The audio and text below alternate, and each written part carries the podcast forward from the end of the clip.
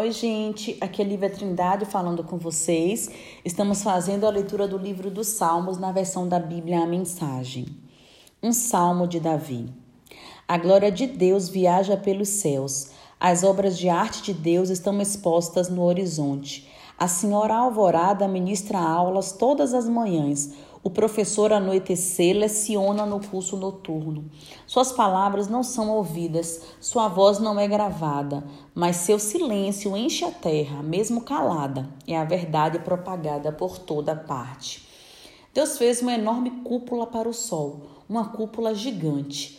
O sol da manhã é um jovem recém-casado que salta do leito nupcial. O sol nascente, um atleta correndo para a linha de chegada. É assim que a palavra de Deus atravessa os céus, desde o nascer até o pôr do sol, derretendo o gelo, estorricando os desertos, aquecendo os corações para a fé. A revelação do Eterno é integral e confere harmonia à nossa vida. As sinalizações do Eterno são claras e apontam o caminho certo.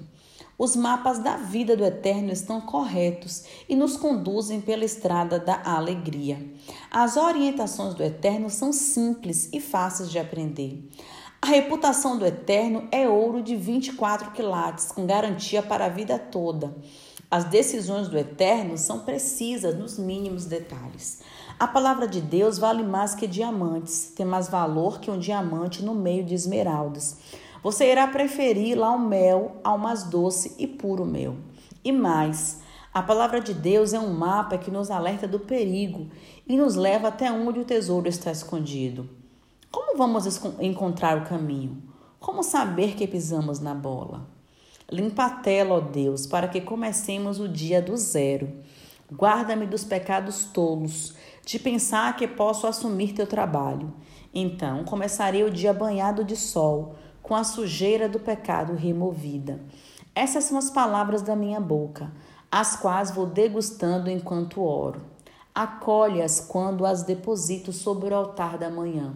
Ó Deus, meu altar de pedra, ó Eterno, sacerdote do meu altar. Salmos 19.